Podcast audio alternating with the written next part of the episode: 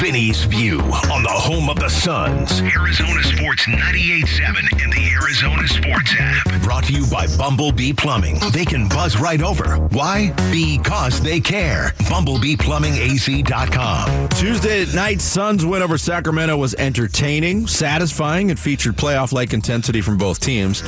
Last night against Detroit was a different story. The result was the same. The Suns won 116-100, but the game could not have been more different than its predecessor. It featured the intensity of a game of Monopoly about 90 minutes after the participants each swallowed a handful of Ambien. And that lack of intensity was not the Suns' fault.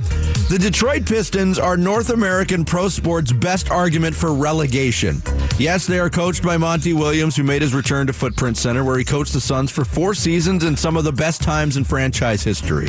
A welcome back montage video was played for Monty, and a welcome back announcement was made for him as he walked on the court minutes before tip-off. He had a smile on his face, but did not wave or acknowledge the mostly appreciative crowd. It was a sign of things to come. Monty's players didn't really raise a finger all night either. Already playing without Bradley Beal, an NBA ref show broke out early in the first quarter, and Suns All-Star guard Devin Booker was ejected 5:24 into the game. Crew chief Carl Lane explained it was after excessive complaining that got Booker tossed. Turns out Book may have been the smartest person in the arena for not wanting to stick around for what was only what slightly resembled pro basketball from the opposition, which begs the question, do the Pistons actually even practice?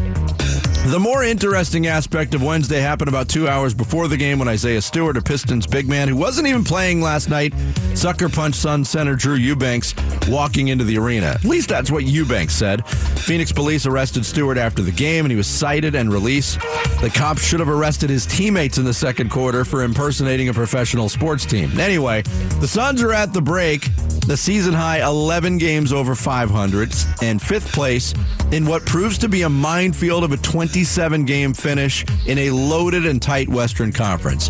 If Bradley Beal's hamstring injury proves to be as minor as first advertised, and with the big three intact, better overall health, and a deeper bench in the mix, it has the makings of a hell of a ride.